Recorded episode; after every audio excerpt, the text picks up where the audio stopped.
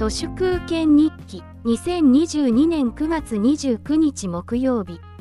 ジョー・バイデンが8月に交通事故でもうすでに死んでいる下院議員の名前を公衆の面前で呼んで会場内を探すかのような仕草を見せ驚くべきボケっぷりをあらわにして米国民と世界をドン引きさせています。バイデンはその議員の弔いの声明を過去に出していたんですよね。これ共和党の中間選挙のネガキャン広告にそのまんま使われますよね。どんな汚職ネタよりも現役大統領、しかも1期目のボケ老人ネタは強烈な破壊力があります。まだまだ人口が増えているし、それゆえに平均年齢も若いアメリカ合衆国大統領が、なんでこんなに高齢者なのか、本当に意味がよくわかりませんね。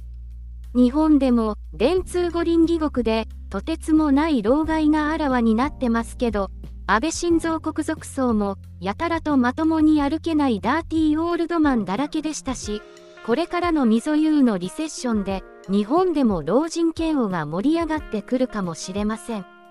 有権者の規定に年齢加減があるのだから上限があってもいいと思います。私は勝手に50歳を過ぎたらエタノールをやめて、選挙権を棄権、60歳を超えたら運転免許証を自主返納せよと言ってますが、70歳を超えたらもっと自由に、死にたい人は楽にさっさと死ねる、リタイアしやすい社会になってほしいです。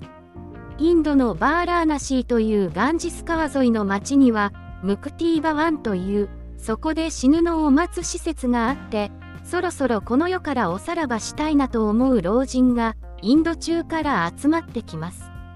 この辺りで死ぬと輪廻から下脱できると考えられていて永遠の死を求めてくるわけです。ガンジスに帰るっていう映画を見るとそのあらましがよくわかります。深沢七郎の奈良山武士公もおば捨てなんて言われますけど、あの物語は誰かに捨てられる老人の話ではなく、己の意志で命を終わらせる老人と息子の話で、インドのムクティーバワンと根っこのところは同じです。まともな老人ほど、自らの意志でこの世と手を切るものです。細田博之や森喜朗のような晩節を汚すダーティーオールドマンの方が、実際はマイノリティだろうなと思います。日本電産とかユニクロとかソフトバンクのように、ファウンダーがいつまでも金儲けに執着しているような企業は、みっともないと思いますし、ようやるわーとしか思えません。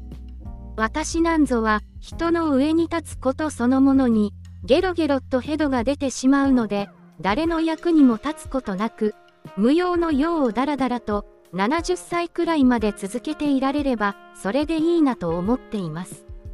本日は以上です。ありがとうございました。人の行く裏に道あり花の山。